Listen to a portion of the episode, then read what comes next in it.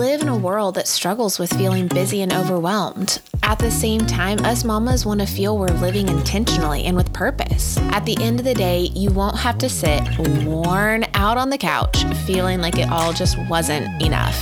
Here, you'll find the tools to slow it down, nurture your own goals, and live restored. Each week, we have real life conversations about motherhood, work, relationships, and all the things in between. I'm your host, Jen Brazil. Welcome to the Unhurried Life Podcast.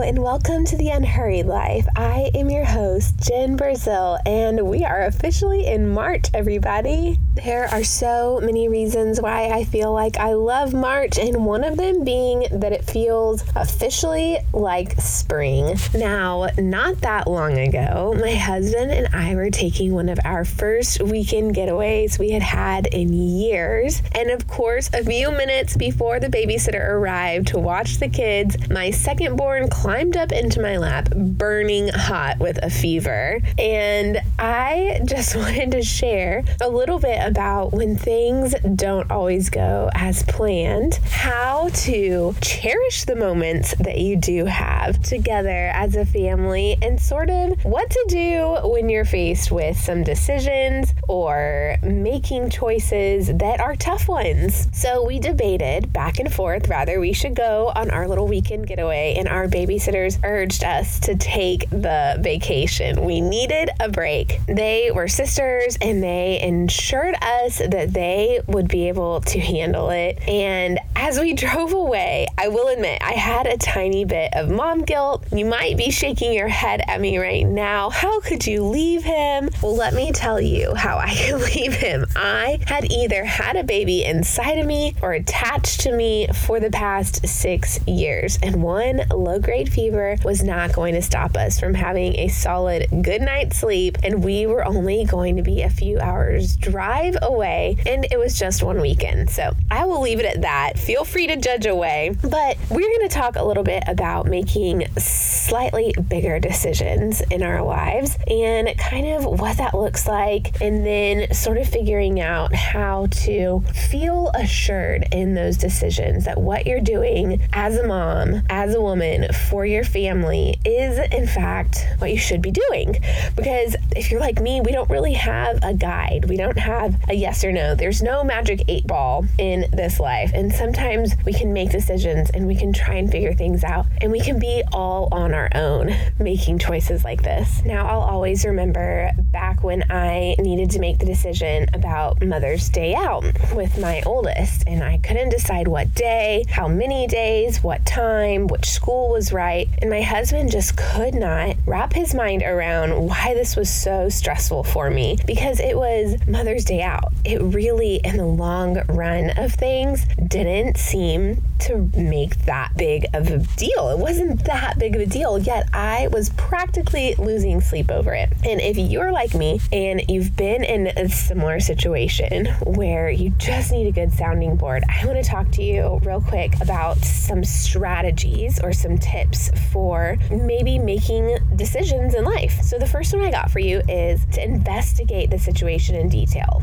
Look at what you're doing and how you're doing it from different perspectives. So, really, that could be two different steps in one to really investigate and to really look at the perspective. The other tip I have is to really look at all of the alternatives and to weigh the different motives, to weigh the different outcomes and to just make sure that you have looked at what is going to happen as a result of this decision. And if your result of that decision is not something that is along the lines of where you want to be, how you want to parent, then I would say that that would help you make your decision a little bit better. And you're also exploring all of your options when you're doing this, when you're kind of looking at the alternatives, when you're looking at the possible outcome.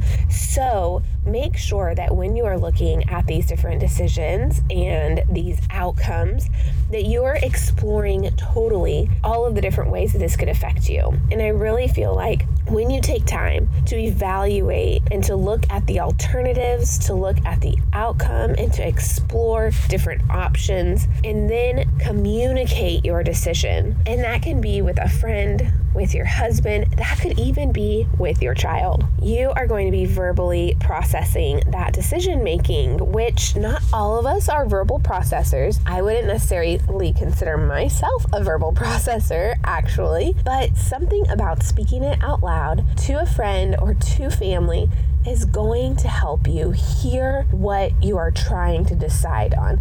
And you might actually speak it in a different way than you are thinking it or feeling it. Now, there is one decision that I want to kind of help guide you along making. And if you know me, if you've known me for any amount of time, you know that I am very passionate about organizing your family's memories. And that can look like organization on your phone, can look like organization in photo boxes or in a family photo album. And I believe so strongly in this because I believe in being able to live in the present with your family. And part of living in the present is realizing that these moments in your family's life are precious. So let me ask you a question Where are all the memories of your kids right now? I'm guessing that if you were to pull out your phone right now, you would find them all living on your phone memory. Maybe you have printed a few, maybe you've tried Chatbooks a time or two, but the idea of a family album is intriguing to you, but it also sounds like 1,700 hours of extra work that you don't have time for right now. So, when it comes to getting your life organized for a family photo album, let me give you the very best tip ever, and that is start with today. Do not go back and try and make a family album from the first year your firstborn was born because that is going to be so much more stressful. You're going to actually have to think back versus if you start with today, if you start with this month, you are organizing for something that is current and something that is fresh. Putting your photos into a family album allows you the chance to tell your story and it allows you the chance to share your story with everybody. And that, my friend, I will say, is one of the best decisions you could possibly make. I cannot imagine that you would ever go back and regret spending the extra few minutes a day organizing your photos and getting them printed into a photo album and wish that you had done something else with that time. I can, however, imagine you looking 10 years down the road regretting not taking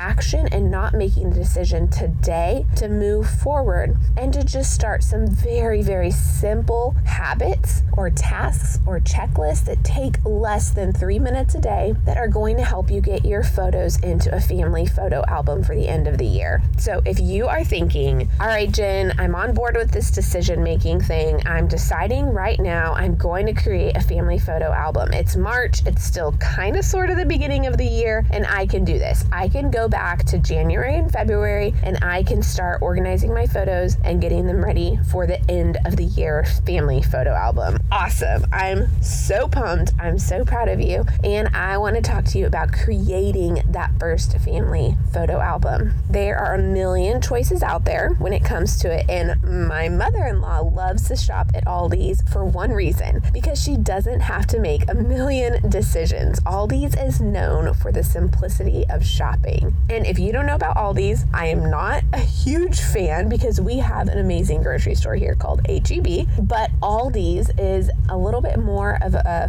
foreign grocery store, I believe. I have not looked them up, so I can't tell you. But what they do is they have a very small pool of brands that they pull from. So they have one, maybe two brands of ketchup. Whereas if you go to my very favorite, awesome, amazing grocery store, they probably have 30 brands of ketchup. And so you have to look and make all these different decisions. Well, let me help you out and let me tell you that there is one decision when it comes to photo albums that you can make, and it will be a great decision and you don't need to second guess it. And I actually talk a little bit more about that album company in my workshop, my 30 minute free workshop, which you can access by going to jbrazil.com slash workshop. And I will give you that exact album company and I will lay out for you exactly what you need to start doing to make that photo album right away.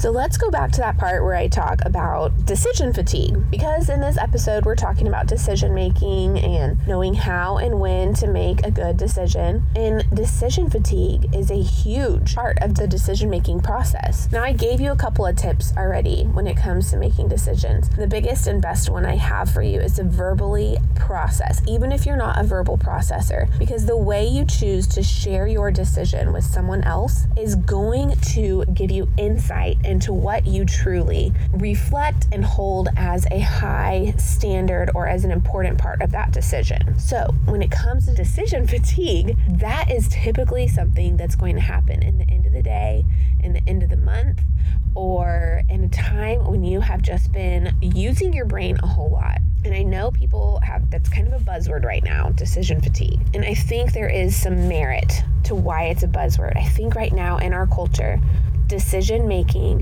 has gotten so much more difficult because we've got so many decisions and so many great options out there. So I want you to take a minute and I want you to think about, and you don't have to verbally process this, you can internally process this, but ask yourself not only with a family photo album, but with where you're at right now in life, are you possibly facing decision fatigue that is straining you from making everyday decisions and stressing out your everyday process so that you are finding it more of a challenge to live in the present and to thrive instead of just survive. I want you to evaluate and think about is it possible that the amount of decisions that you have been making is creating decision fatigue in your life and preventing you from really feeling like you're getting ahead or getting on top of things? Now, because I want you to know the process and because I want you to be able to have less decision fatigue and an easy way to think about and preserving and cherishing those amazing and wonderful family memories, then I want to make sure that you know for sure that you can hop on for free my photo organization workshop. The three reasons why organizing your photos is actually way easier than you think. And you can access that by going to jbrazil.com slash workshop. And let me tell you, I'm going to take all the decision making out of it. I'm going to give you the exact plan, the exact process to make one of the best decisions that you will have made this year. So until April hits us and until I come back with you for a little bit more on the Unhurried Life, I will be seeing you over on Instagram.